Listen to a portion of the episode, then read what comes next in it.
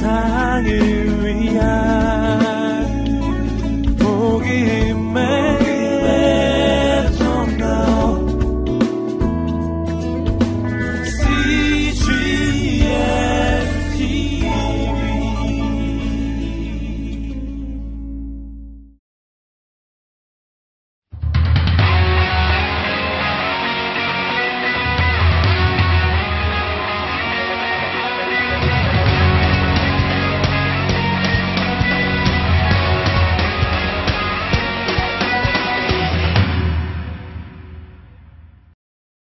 그 다음에 이제 나중에 메모드 얘기 나올 때 나오겠지만 화석이 만들어지는데 빙하기 화석들도 있는데 빙하기 화석들은 모두 언제 만들어지가 거의 대부분이 언제 만들어지냐면 해빙 때 만들어지게 돼 있어요.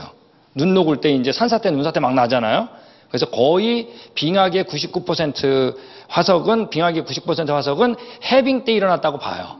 그런데 화석, 빙하시대 화석이 거의 다는 언제 화석이냐면 마지막 빙하기 화석이에요. 이 얘기는 빙하기가 하나밖에 없는 게 더 맞다는 얘기입니다. 예, 중간에 없어요. 여전히 문제는 아직 모두 아 여전히 설명하지 못하고 있는 거예요. 추위만 얘기하고 있지. 바닷물의 온도는 건들지도 못하고 있죠. 그러니까 이 이론은 사실은 이 궁여지책으로 나온 겁니다. 여기에 대해서 이 마이클 오드라고 하는 이 사람이 이제 어, 어, 또 하나 증거되면 이런 게 있습니다. 여기 보면 화살표 있는 것처럼 주인은 다 빙하 지형인데 어떤 지형은요 빙하에 대한 흔적이 전혀 없는 데가 군데군데 있어요. 자, 이건 너무 이상한 거예요. 만약에 빙하기가 그 여러 번 왔다면 왜 여기만 빙하기를 한 번도 경험하지 않았을까? 그죠? 예, 그러니까 이게 오랜 기간 동안 여러 번 빙하기가 왔다는 거는 약간 문제가 사실 있는 거예요. 예, 여기에 대해서 가장 잘 대답한 사람이 이 마이클 오드라고 하는 기상학자인데 빙하기 전문가입니다. 이 사람이 뭐라고 그랬어요? 최근 빙하 시대에 대해서 어떤 이- 설명이 필요한데 그것이 문제가 많고 허약한 이론일지라도 뭐라고요? 없는 것보다 낫다고 생각. 과학자들이 모른다는 얘기 안 한다는 거예요. 아, 문제가 있어다 이론 내면 죄 최근의 이론을 우리 듣고 있는 거죠. 이게 문제가 많아도 아직 빙하기는 모른다는 얘기입니다. 예. 사실 빙하기는 여러분 아까 말씀 계속 말씀드리지만 아주 이상야릇한 조건인데 대기는 차가워야 되고 증발은 많아야 되잖아요. 이런 조건이 한 번도 일어나기 어려운데 지금 한 번도 지금 설명 못 하는데 여러 번 있었다는 건 더더욱 어렵다는 얘기입니다. 그한 번. 근데 성경에 기록되어 있다는 얘기죠. 그래서 우리가 이런 얘기들이 나온 건 단지 지구가 수십억 년 됐다라고 하는 사고의 틀, 패러다임 안에서 자꾸 설명하려고 그러지 이걸 일부러 받아들일 필요는 없다는 얘기입니다. 자, 그래서 우리가 성경적인 거로 이제 일단 들어가 버리면 에, 노아홍수 이후에 일어난 거 보면 북반구가 평균 700m가 쌓여 있었고 빙하 시대 때 남반구가 평균 1200m인데 이 정도면은 눈이 매년 얼마씩 쌓여야 되냐면 북반구는 1.4m 정도씩만 쌓이면 됩니다. 그리고 남반구는 2.4m만 쌓이면 됩니다. 근데 1.4m와 2.4m는 불가능한 게 아니에요. 오늘날에도 이런 일은 다 항상 일어납니다. 매년. 근데 여름 때문에 어떻게 되는 거 이들이 다 녹아버려서 그렇지. 이런 것들은 오늘날에도 일어나고 있다는 얘기예요. 여름 때문에 그렇지. 즉 빙하기가 오랫동안 여러 번 이- 일어났다는 건 일부러 만들 필요가 없어요. 우리가 같은 증거로 볼 땐. 사실은 빙하빙하 사- 사이에 아무것도 없거든요. 쌓여 있기만 하지. 그러므로 우리가 그러므로 반드시 오랜 기간의 빙하 시대를 도입하려고 노력할 필요는 없다는 얘기입니다. 오늘날 저도 어, 미시건에서 제가 7년을 살았다 그랬잖아요. 거기 한겨울 눈 많이 올 땐 여러분 키 이상 쌓입니다. 그냥 적설 그냥 놔둔 데는 그늘진 데서 어려운 게 아니거든요, 실제로요. 예. 우리가 지구가 오래됐다라고 하는 거에 자꾸 껴맞추려고 그러는 거죠. 그래서 이 빙하 시대 절정은 당연히 화산 폭발이 막 터서 화산재가 떠 있을 때와 당시 해수면의 온도에 적절한 조화가 일어났을 때 어땠을까요? 빙하의 절정으로 왔다는, 왔다고 그랬습니다. 그래서 대개 이때가 해수면의 온도가 약 10도 정도 평균 되고, 어, 연도로는 우리가 홍수 끝난 다음에 한 500년 정도 됐을 때, 요때, 에, 가그 점이 가장 근사치가 나오, 나오는 거죠. 자, 이제부터, 어, 이제 빙하기를 끝나가지고, 바로 우리가, 우리가 어디로 들어가냐면, 해빙으로 들어가겠습니다. 자, 아까 얘기한 화산 폭발과 노홍수 이후 해수면의 온도에서 벗어나면 바로 뭐로 일어날까요? 해빙으로 들어가겠죠. 해빙으로 일어나는데 해빙은 굉장히 빠르게 일어납니다. 우리가 한겨울에 쌓였던 눈이 빠르게 녹는 것처럼. 그래서 사실 1년에 10m씩만 낮아져도 얼마만이면 지금의 빙하밖에 안 남겨놓냐면 75년이면은 안 남겨, 요거밖에 안 남아요. 그러니까 뭐 그렇게 뭐 오랜 시간이 필요한 건 아니죠. 그래서 해빙 때는 어땠을까요? 눈 녹으면서 막 그냥 뭐 산사태가 일어나고 눈사태가 막 일어나고 그 다음에 홍수도 막 일어났겠죠. 이걸 머릿속에 그릴 수가 있어요. 실제로 그런 일들이 지금도 일어나니까 이제 제가 제가 제가 살던 데 자꾸 얘기해가 죄송합니다. 미시건 얘기 제가 어, 미시건에가 어, 이제 1991년도에 처음 갔는데 그때 제가 첫 봄을 잊지를 못합니다.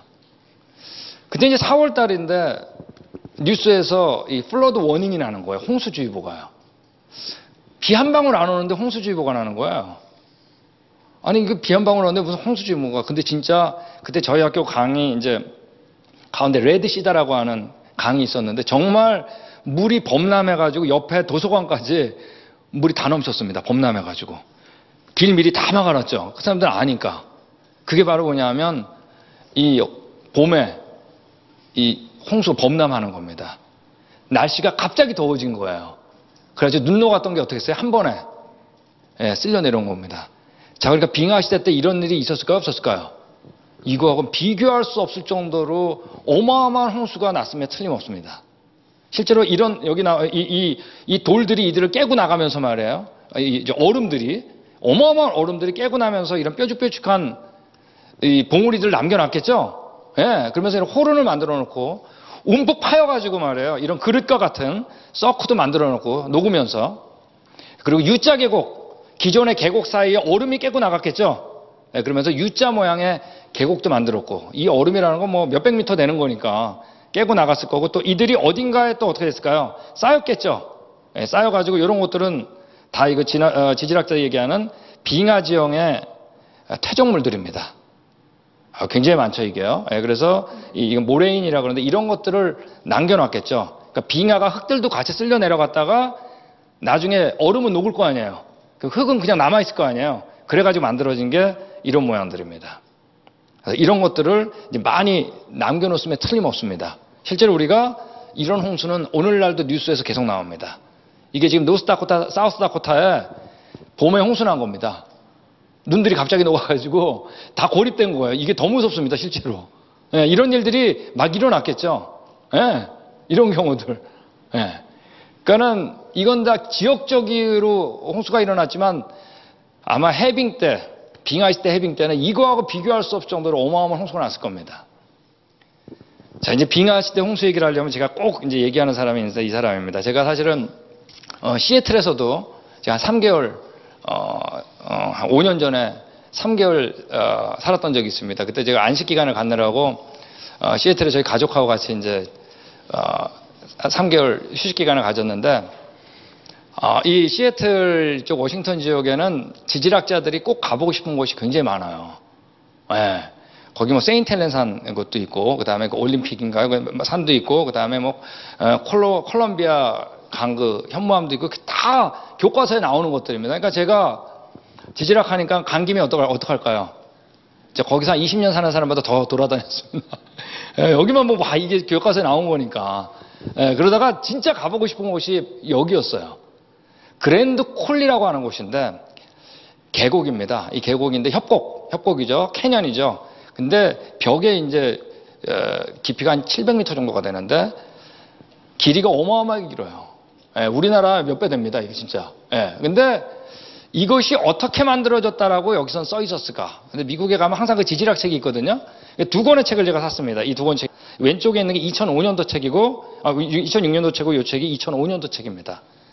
두 책을 딱 열어보면서 한 사람 이름을 찾았어요. 그 이 사람이, 그 이름이 바로 아주 유명한 지질학자인데, 헬렌 브레츠라는 사람입니다. 이분이 1882년에 태어났는데, 1800, 1981년에 사망했어요. 우리나라 나이로 몇 년 사신 거죠? 100살 사신 겁니다, 100살. 네, 근데 이분이 워싱턴 대학하고 시카고 대학 지질학 교수였던 사람인데, 이 그랜드 콜리 협곡이 빙하 시대 때 갇혀있던 물이 터져가지고 단 한 번에 만들어진 거로 논문을 냈어요. 그걸 얼마큼 냈냐면 여기 있는 것처럼 30년 동안 주장했어요. 그런데 여러분, 다 당시에는 그런 거로는 지형이 만들어지지 않는다. 깎이고 깎여서 만들어진다. 이런 거로 과학자들이 다 사고의 틀이 갇혀 있어가지고 그 사고의 틀을 동일 과정설이라 그러거든요. 오늘날 일어나는 과정과 과거가 어땠다. 동일하게 일어났다는 과정으로 갇혀 있어가지고 이 사람 논문이 하나도 안 받아진 거예요.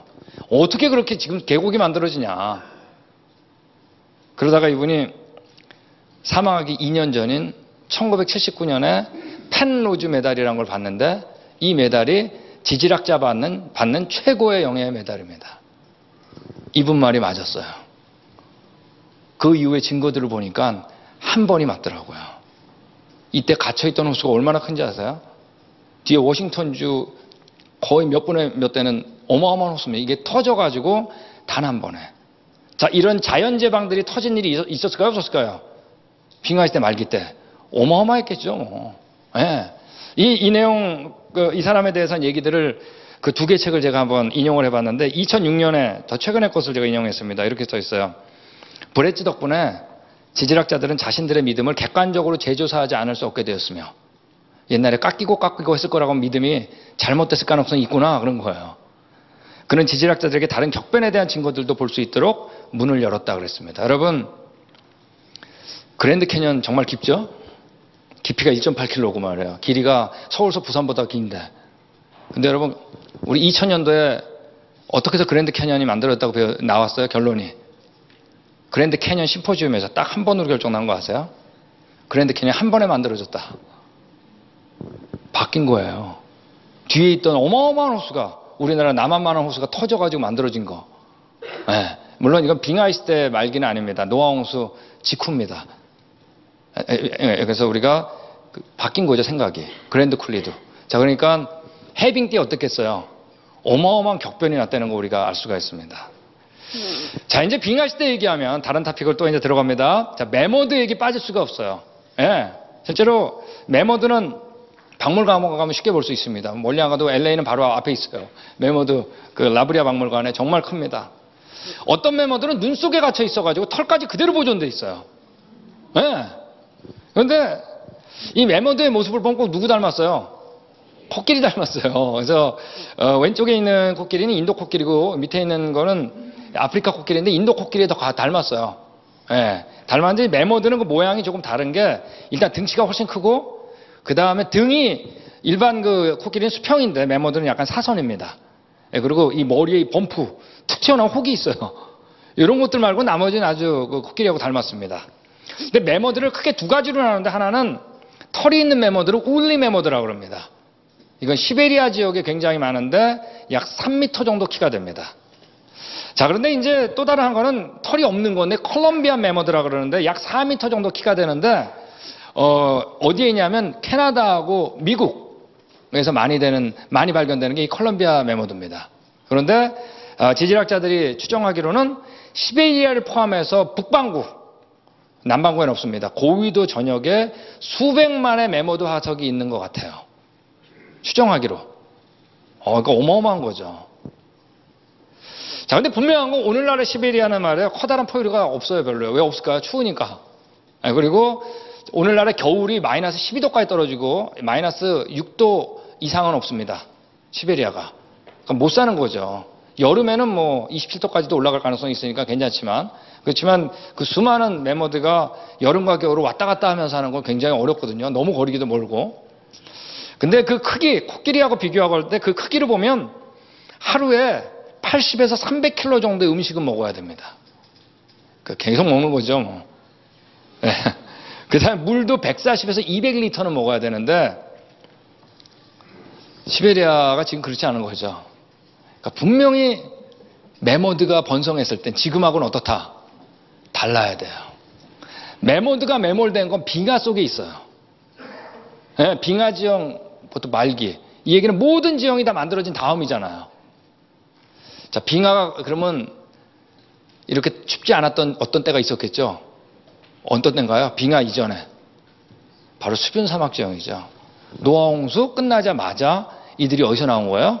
방주에서 나와가지고 그들의 이주가 어디로 됐냐면 시베리아 쪽에 그들의 이주 본능이 그쪽에 있었던 거죠.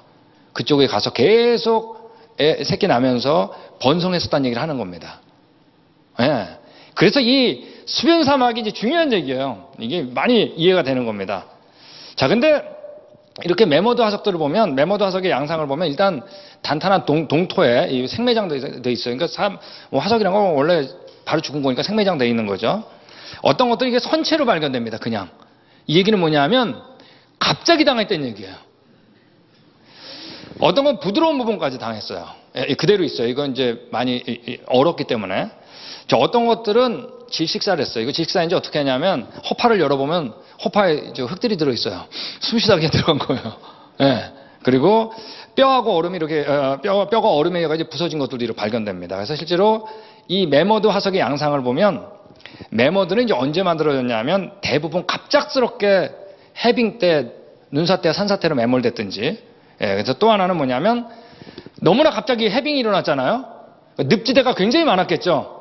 시베리아에. 그러니까 거길 벗어나지 못하고 어떻게 된 거예요? 그냥 빠져가지고 거기서 생매장 된 거죠. 예. 눈사태에 의해서 또 매몰되거나 이랬던 거로 보입니다. 즉 여기 나온 것처럼 홍수 끝난 다음에 방주에서 메모드가 나온 거예요. 예, 나와가지고 이들의 이주가 북방구로 됐는데 여기서부터 이제 점차 숫자가 증가합니다. 그럼 어 근데 진짜 100만 마리나 그렇게 증가할 수 있어요? 라고 얘기하는데 아까 빙하 시대는 한 200년 후부터 일어났다 그랬잖아요. 예, 그러면 이건 계산은 간단합니다. 자, 대개 지금 코끼리를 보고 있는데 코끼리는 새끼를 13살부터 납니다. 그 70살까지 애를 낳을 수 있어요. 예. 근데 한 마리가 10마리씩 낳다 그러면 이 계산을 하면 한 7대 정도까지 산 거거든요. 7대요. 예, 7대. 그러면 매번 할 때마다 10마리, 그 다음 100마리, 그죠? 1000마리, 만 마리, 10만 마리, 100만 마리, 얼마까지 될 수 있어요? 산술적으로. 1000만 마리. 그 수변 사막도 얼마나 좋았어요. 그러므로 그 많은 메모드가 그렇게 번성할 수 있다는 거는 큰 문제가 안 돼요. 산술적으로. 200년 만에. 여러분 지금 인구도 굉장히 빨리 증가하잖아요. 정말 빨리 증가하거든요. 예, 그러니까 이건 문제가 안 됩니다. 즉 여기 있는 것처럼 방주에서 나와가지고 수변 사막 동안에 아주 빠르게 번성한 겁니다. 번성하다가 뭐를 겪은 거예요? 예, 빙하세를 겪었어요. 굉장히 어려움을 겪었겠죠. 근데 특별히 그 북방구에 살았기 때문에 빙하 지형 살았기 때문에 에, 빠져나오지 못하고 얼음에 갇혔든지 어디에 늪지대에 빠져가지고 완전히 멸종된 것으로 보여요. 사실 이 저 뭐야 이 매머드 얘기도 사실 일반 진화론적으로 굉장히 어려운 내용이거든요. 자, 근데 매머드 화석 얘기 나오면 꼭 나오는 질문 하나가 있는데 이런 게 있어요. 어떤 매머드를 보니까 매머드를 안에 열어보니까 뭐 이 tropical이나 열대 그 식물들이 막 있다고 그러던데요. 뭐 야자도 있고 막 그런 거. 예. 예, 그런 매머드 있습니다. 근데 그 매머드는 딱 한 마리 발견됐어요. 한 마리. 나머지는 안 그렇다는 얘기예요. 그럼 이 한 마리는 언제 죽은 걸까요? 여러분, 빙하 시대 때 눈사태가 산사태에 거, 진짜 많이 나는 건 해빙 때겠지만 눈이 쌓이면서도 눈사태가 날까요? 안 날까요? 나겠죠. 왜냐하면 눈이란 거 쌓이면 얼음으로 변한 다음에는 밑에 압력 때문에 눈사태가 나오면서 싸게 돼 있어요. 자, 그러므로 빙하의 때 초창기, 바로 수변 사막하고 빙하의 때가 겹쳤던 시대에 살았던 것도 있겠죠. 그때 매몰되기는 드물겠지만 있을 수도 있잖아요. 그 한 마리는 수변 사막하고 빙하의 때가 겹쳤던 그 부분에 매몰된 메모들을 보여요. 그러니까 그 한 마리는 매몰되기는 어렵지만 무슨 시대가 있었다는 얘기를 하는 거죠? 수변 시대, 수변 사막 시대가 있었다는 걸 말하고 있는 키가 되는 겁니다. 그렇지만 그게 다수는 아니란 얘기죠. 네. 자, 이제 과학적 얘기는 거의 끝났습니다.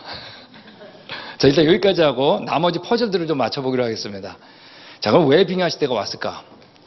그냥 호수 끝난 다음에 바닷물의 온도가 높았다가 우연히 화산이 폭발해가지고 우연히 자연적으로 빙하 시대가 왔을까? 아니면 무슨 이유가 있어가지고 하나님께서 직접 개입한 일일까? 네. 근데 사실 모든 자연 현상은 하나님도 알고 계실까요? 모르실까요?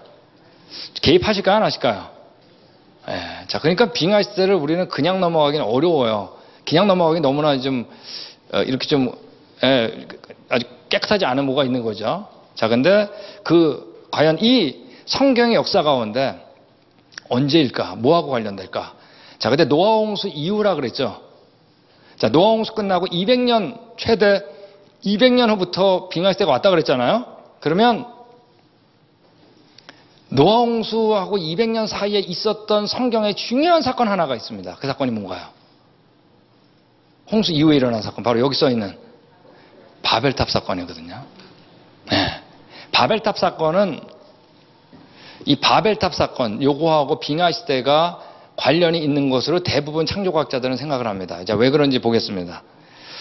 자, 이 노아 홍수 끝난 다음에 창세기 10장에 보면 바벨탑 때 흩어진 사람들의 이름이 약 70명이 쫙 기록되어 있습니다.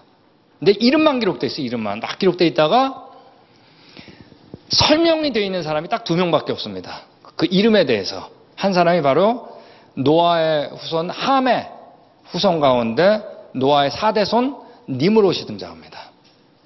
그 다음에 셈의 족보 가운데 노아의 6대손인 벨렉 이 두 사람만 언급이 딱 되어 있는데 이 두 사람이 모두가 다 뭐예요? 바벨탑과 관련된 사람이라 그러잖아요. 자, 왜 그러냐면 니므롯은 뭐라고 써 있냐면 니므롯은 세상의 첫 용사다 이러겠습니다. 영어로 mighty라 그랬습니다. 여호와 앞에 용감한 사냥꾼. 옛날에 우리 그 개역 성경에는 어, 특- 특이한 사냥꾼 그랬는데 다 용감한 똑같은 말입니다. mighty hunter라 그랬습니다. 근데 성경에 mighty라는 말 많이 나오는 거 아시죠? 특별히 시편 보면 mighty 얘기 많이 나옵니다. 근데 mighty는 다 누가 쓰는 말이에요? 누구한테 하는 말이에요? 하나님한테 하는 얘기인데 이때 니므롯이 꿰찬 거예요. Mighty. 예. 그 다음에 뭐라냐? 그의 나라는 시날 땅에 네 개의 도시가 나오는데 바벨이 처음에 등장합니다. 바벨, 에렉, 악갓, 갈레. 근데 이때 바벨이 나오는 거예요. 그래서 니므롯이 바벨탑을 주도했다고 하는 겁니다. 예. 그리고 벨렉이 나오는데 노아의 6대 손인 벨렉. 자, 벨렉은 노아 홍수 끝나고 100년 정도 됐을 때 태어난 사람입니다. 예, 근데 이때 뭐라고 써 있냐면 세상이 나뉘었다 이렇게 기록되어 있습니다. Earth was divided. 특별히 벨렉이란 이름이 디비전이란 뜻이에요. 나눔. 나누어짐. 그래서 여러분 여기 나와 있는 것처럼 니무롯. 니무롯이 바벨탑을 주도했는데 니무롯이 태어날 때 한 거 아니겠죠? 성장했을 때 했을 거 아니에요? 네, 근데 바벨탑을 주도하다가 바벨탑 사건 언어의 혼잡이 일어나는 게 바로 벨렉이 태어나기 직전으로 보는 이유가 바로 거기 있는 겁니다. 그때 혼돈이 일어나고 사람들이 나뉘어지기 시작했습니다. 그래서 이때 벨렉 이름을 뭐라고 한 거예요? 나눔이라고 한 거죠. 근데 벨렉이 언제 태어 언제 태어났냐면 노아 홍수 끝나고 약 100년 정도 됐을 때입니다. 예. 하나님께서는 사람을 흩으실 때 언어를 통해서 흩으셨어요. 자, 근데 왜 그때 하필이면 빙하 시대를 일으켰는가? 이제 보기로 하겠습니다. 자, 아까 말씀드린 것처럼 당시 빙하 양은 해수면을 120m 정도 낮출 수 있는 양이에요. 자, 우리 지금 해수면이 지금 어떻게 되고 있죠? 점점 올라가고 있다 그러잖아요. 왜 올라갈까요? 빙하가 어떻게 되니까? 녹으니까. 그러면 빙하가 많으면 해수면이 어떻게 된다는 얘기예요? 낮아진다는 얘기죠? 예, 근데 120, 당시에 120m가 낮아지면 어떻게 되냐면 여기 나오는 것처럼 증발이 일어난 겁니다. 증발이 일어나가지고 해수면은 낮아지고 어, 빙하는 높아져가 낮아진 거예요. 낮아지게 되면 오늘날의 대륙붕 있죠? 대륙붕의 대부분이 다 드러나게 돼 있어요. 대륙붕에 드러나면 어느 정도 드러나냐면 이렇게 드러납니다. 자, 여기 나오는 것처럼 이 실선들 있죠? 이 실선은 모두가 다 오늘날의 해안선입니다. 오늘날 해안선인데 초록색 있죠? 초록색은 빙하 시대 당시 해안선이에요. 왜? 눈들이 다 위를, 위에 올라갔으니까 해수면이 낮아진 거죠. 자, 그러면 어떻게 되냐면 모든 대륙들은 다 연결되어 있습니다. 예. 자, 그럼 이제 이제 슬슬 이제 감이 잡히죠? 예. 하나님이 어떻게 하는 방법 중에 흩는 방법 중에 하나 뭘 쓴 거예요? 빙하를 썼다는 얘기예요. 해수면까지. 나 저기 바다 때문에 못 가요 하는 소리 못 하는 거예요. 해수면이 다 낮아진 거예요. 그 위를 어떻게 한 거예요? 대륙봉을 걸어가 가지고, 예, 넘어가게 된 겁니다. 여기 나온 것처럼 호주, 호주 다 걸어갈 수 있습니다. 아시아하고 붙어버리기 때문에. 아시아에서 이쪽 북아메리카도 다 베링해가 다 드러나게 돼 있습니다. 넘어가는데 문제가 없는 거죠. 예. 그러니까 여기 여기 나와 있는 것처럼 어, 이쪽 바벨탑 지금 이라크 지형으로 되게 보는데 이때부터 흩어지는데 전 대륙을 넘어가는데 어려움이 전혀 없다는 얘기입니다.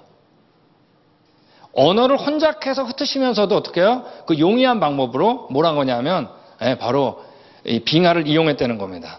자, 여기 재밌는 건 뭐냐면 자, 이제 눈이 막 내렸을 거 아니에요? 눈이 내리는데 바닷가, 해안가 지역은 빙하 지형이 없어요. 자, 왜 없을까요?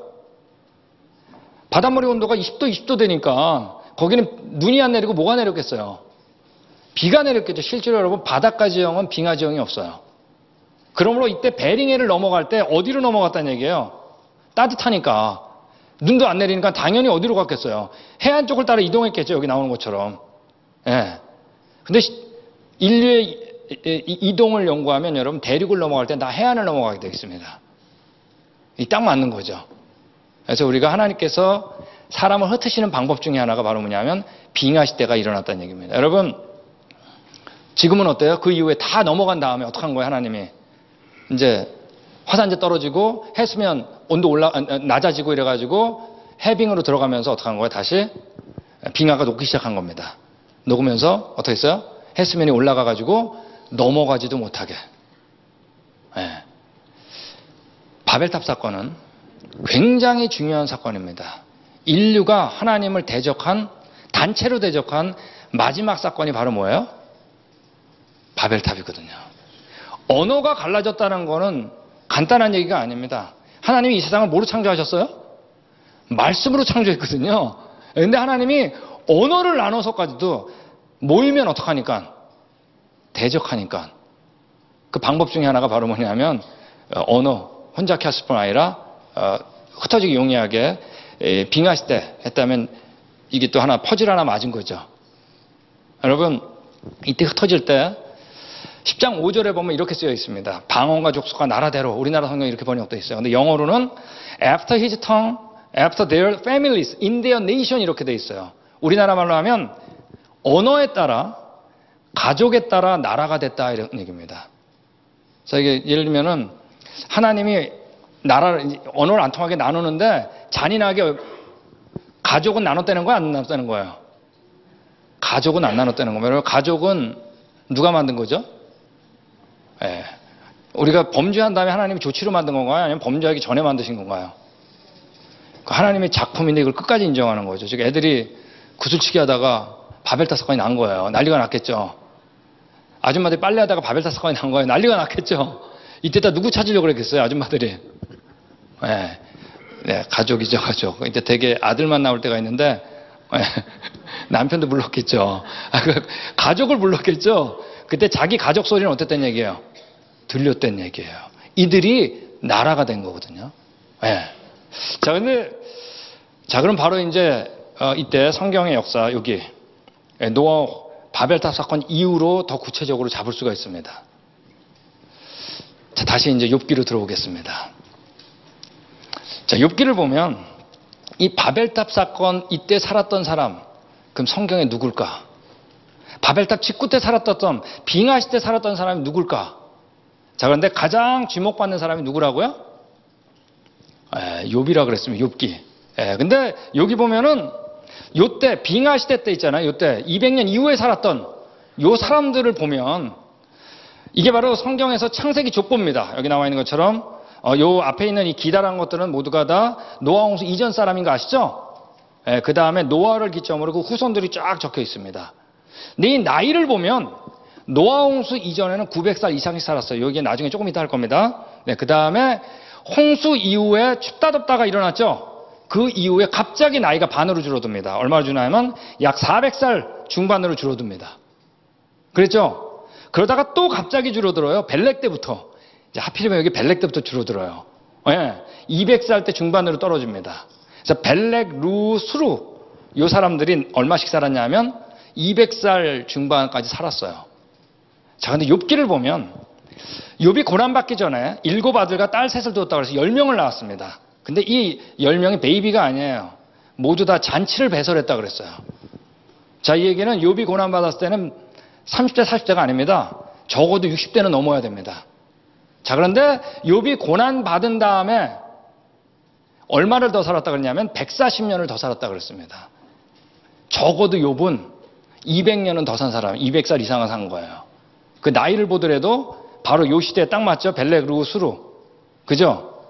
바로 바벨탑 빙하 시대가 일어났던 이 시대입니다. 자, 그런데 이때는 누가 살았을 때냐면 노아가 여전히 살아있을 때예요. 맞습니까? 그죠? 셈이 그대로 살아있을 때예요. 그러므로 이들은 노아 홍수에 대한 얘기들을 굉장히 사실적으로 들었으면 틀림없습니다. 뿐만 아니라 노아 홍수 이전 얘기도 들을 수 있었을 거예요. 그런데 욥기 이상으로 노아 홍수에 대해서 사실적으로 그렇게 묘사한 책, 이 뉘앙스가 들어있는 책은 찾아보기 어렵습니다. 볼까요? 욥이 얘기한 겁니다. 그가 진노하심으로 산을 무너뜨리며 모든 기품의 샘들이 터졌다 그랬거든요. 예, 땅들을 파멸시켰다고 노아 홍수 써 있거든요. 어, 진짜 예, 이 얘기를 한 거예요. 요, 예수 하나님이 직접 얘기하신 겁니다. 욥하고 친구들한테 바닷물이 땅속 못해서 터져 나올 때 누가 문을 닫았냐? 창세기 7장 11절 모든 기품의 샘들이 어떻게 했다고요? 터졌다 그랬거든요. 누가 바다를 가두었느냐? 후- 구- 구름으로 가- 바다를 가- 덮고 흑암으로 바다를 감싼 것은 바로 나다 그랬습니다. 계속 얘기 나옵니다. 바다가 넘지 못하게 그물 그어놓고 바다를 가두고 문빗장을 지는 건 바로 나다. 여러분 무지개 보여주면서 다시는 물이 못 넘어온다 그랬죠? 지금 해안선 누가 만든 거예요? 예, 언약을 하셨잖아. 다시 이게 넘- 넘어오지 않는다. 이 얘기가 하셨죠? 자, 이제 노아 홍수 이전 얘기도 했어요. 이제 아담 얘기, 어, 어, 예. 뭐라면, 네가 악인이 밟던 옛적 길을 지키려느냐? 그들은 때가 이르기 전에 끊겨버렸다 그랬습니다. 여러분, 우리 이 족보가 끊긴 게 언제냐면 노아 홍수잖아요. 근데 여기서 그들의 터는 강물로 말미암아 함물을 댔느니라. 이런 얘기가 있고, 자, 이제 노아 홍수 이전, 어, 어, 어, 어, 아니, 아니, 이- 이- 아, 이거는 요비 얘기한 겁니다. 물을 보내신 또 땅이 지줌난 이런 얘기가 들었다는 얘기입니다. 자, 더군다나 여러분, 욥이 얼마나 부자였냐면, 어, 고난받기 전에 양이 7천 마리고, 낙타가 3천이고, 소가 500쌍이고, 암나가 500, 여러분, 만 마리가 넘습니다. 당시 인구나, 오늘날의 기후로 보면, 이거 못 키워요. 근데 이거 키울 수 있었어요. 왜 이들이 살기 어땠으니까? 적합했으니까. 바로 뭐 얘기하는 걸까요? 수변 사막 얘기하는 거거든요. 예. 자, 이제 이 욥이 얘기하는 거 보세요. 내가 언제 다른 사람처럼 내 악행을 숨긴 일이 있냐? 여기서 우리나라는 다른 사람으로 번역했지만 영어로는 아담으로 번역돼 있어요. 이게 아담이거든요, 실제로. 아담이 자기 악행을 숨겼죠? 그러면서 뭐라 그러냐면 뒤에 그 소유주, 하나님을 얘기하는 겁니다. 소유주가 생명을 잃게 하였다면 정령 죽으리라 그랬죠? 생명을 잃게 하였다면 밀 대신에 찔레가 나고 보리 대신에 자풀이 나는 것이 마땅하니라. 가시덤불과 엉겅케이 그대로 하는 거예요. 굉장히 리얼하게 듣는 겁니다. 그 다음에 이제 우리 어, 이 얘기도 있습니다. 마치 바벨탑 얘기하는 것 같이 민족들을 커지게도 하시고 멸하기도 하시며 민족들을 널리 퍼지게도 하시고 다시 끌려가게도 하시며 나에는 이것을 다 보았고 나의 귀가 이것을 듣고 깨달았느니라. 이 바벨탑 보는 것 같지 않으세요? 예, 하나님 흩어지는 거- 장면. 그 이후에 이제 네, 빨리빨리 넘어가겠습니다. 얼음, 눈, 눈 얘기 계속 나오는 거, 눈 녹은 물 이런 거 이제 쉽게 이해되는 겁니다. 바로 지금 뭘 겪고 하고 있는 거예요, 지금? 빙하할 때 겪고 있는 겁니다. 자, 욥기가 하나의 퍼즐로 또 들어갔죠? 얼음, 서리, 이것들 앞에 다 읽었습니다. 또 하나 이제 많은 궁금증이 있는 게 바로 공룡이 등장합니다. 공룡은 과거 살았었어요. 살았었는데 성경적으로 보면 노아홍수 다 죽은 거죠? 방주에 탔겠죠? 나왔죠? 나와서 한동안은 번정했을 거 아니에요. 바- 언제? 수분 사막 때. 근데 이때 이걸 누구는 봤을 것 같아. 요번 봤을 거 아니에요. 자, 근데 공룡이란 단어는 1841년에 만들어진 겁니다. 그러니까 그 이전에는 공룡이란 단어는 찾으면 안 되고 묘사를 찾아야 될 거 아니에요. 근데 성경에 보면은 오늘날 살고 있지 않는 동물 세 마리가 등장합니다. 여러 군데 등장해요. 근데 이 가운데 이 세 마리가 몽땅 등장하는 책이 어디냐면 욥기예요. 예. 그 첫 번째 동물이 바로 뭐냐면 리호야단입니다. 이제 소같이 풀을 먹는 배, 아, 베헤못입니다. 베헤못을 볼지라. 자, 그 묘사를 보세요. 꼬리 치는 것은 백양목 같고, 예. 어, 갖고 넓적다리 힘주는 서 연락되고 그 뼈는 녹광 같고 그 가리, 갈비뼈는 철장 같다 그랬거든요. 어마어마한 기괴한 동물. 예. 리오야단이 등장합니다. 네가 능히 낚시를 리오야단을 낚을 수 있냐? 이 뒤에 설명이 41장 쫙 보면 오늘날 살고 있지 않은 기괴한 거예요. 근데 마치 욥하고 친구들이 보고 있는 것처럼 하나님이 얘기해요. 예. 그 다음에 욥이 얘기한 것처럼 내가 바다니까 내가 바다 괴물입니까? 이게 탄이라는 단어인데 구약 성경에 27번 등장합니다. 근데 욥에 이세 가지 기괴한 동물이 몽땅 들어 있어요. 욥은 이거 봤다는 거야, 안 봤다는 거예요? 하나님 보라 그랬거든요. 아직 욥이 살아있을 땐 이들이 어떻게 되기 전에 예, 이들도 역시 공룡도 모를 넘지 못하고 그 이후에 빙하에서 춥잖아요. 파충류들 어떻게 살아요? 커다란 것들은 예, 바로 이 얘기를 하는 겁니다. 공룡에 대한 것들 어, 또 나오고 어, 자 그래서 우리가 빙하시대는 여기 나온 것처럼 욥기 바벨탑 자 이제 우리 지금 들은 거 생각해 보세요. 바벨탑 노아홍수 매머드 공룡 인종에 대한 얘기 오늘 안 했지만 수변 사막 동물들이 다양해지는 거. 왜? 추위와 더위나 이런 게 다 언제 일어났으니까. 지금의 추위와 더위는 사막과 빙하는 다 언제 일어난 거예요? 빙하시대 이후잖아요. 그러면서 우리가 이렇게 다양해진 거거든요. 이런 모든 것들이 다 낱개로 돌아다니는데 빙하 시대와 함께 성경을 딱 맞추면 마치 뭐처럼요. 퍼즐 piece 맞추는 것처럼 맞는 것 같지 않으세요? 네. 이 빙하 시대가 이래서 신기한 거거든요. 나이도 보면 900살까지 살다가 노아홍수 이후가 갑자기 줄어들다가 벨렉 루스로 때 이때부터 반으로 또 줄어듭니다. 갑자기. 이때 뭐가 지났대요? 이때가 빙하 시대거든요. 환경이 어떻게 된 거예요? 더욱더 빙하 시대 직후로 바벨탑을 이후로 더 안 좋아진 겁니다. 자, 우리 이런 것들을 볼 수가 있습니다. 자, 이제 제가 정리를 어, 좀 간단하게 하겠습니다. 여러분, 우리 여기 바벨탑이 있는데 바벨탑 흩어졌을 때 있었던 분이 있었겠죠. 봤던 분이. 우리 역사니까. 그때 어, 바벨탑을 경험하지 못했던 손주가 이런 질문을 했을지도 모릅니다. 할아버지한테. 옆에 나라가 말이 안 통하잖아요. 네, 그때 할아버지 저 옆에 나라 왜 말 저렇게 이상하게 해요? 그래서 시절 있었을까요? 없었을까요? 있었겠죠. 그때 할아버지가 어, 뭐라고 그랬겠어요? 말 통했었다 그랬겠죠. 네. 근데 탑을 쌓다가 갑자기 말이 안 통해졌다. 얘기했겠죠. 불편해진 겁니다. 그러면서 그 할아버지 무슨 생각했을까요? 말 통했던 시절 생각했겠죠. 예, 탑 쌌던 대적했던 얘기 했을 겁니다. 자, 우리가 불편해졌는데, 예, 불편해질 때 하나님 불편함을 통해서 뭐를 생각하게 하냐면 좋았던 때를 생각하게 한다는 거죠. 그리고 우리가 했던 일.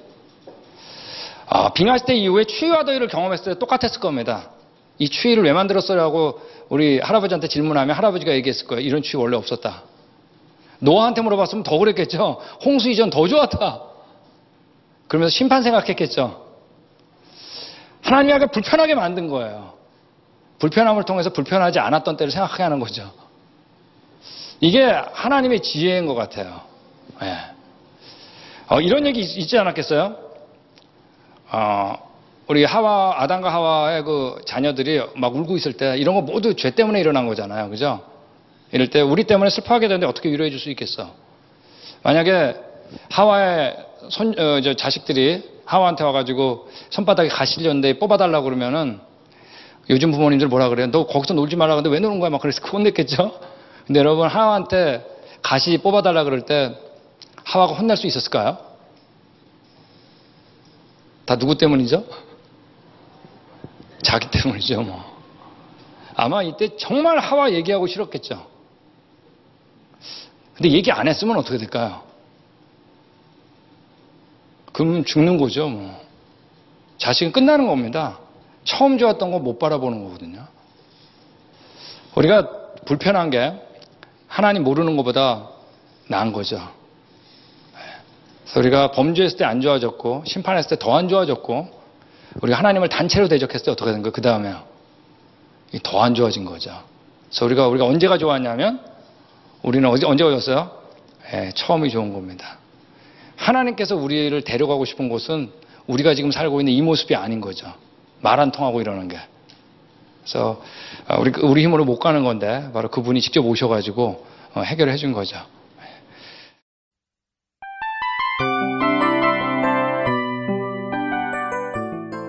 이 프로그램은 청취자 여러분의 소중한 후원으로 제작됩니다.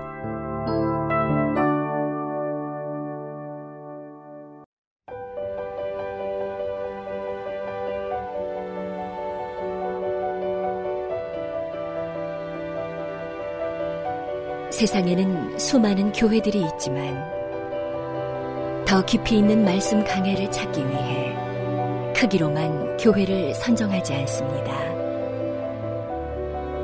보다 좋은 영적 콘텐츠를 더 많이 나누기 위해 방송비를 받지 않습니다. 1년 365일 복음만 전하고 싶어서 우리는 광고를 하지 않습니다. 온누리의 복음을 땅끝까지 CGN TV와 함께 땅끝 성교사가 되주세요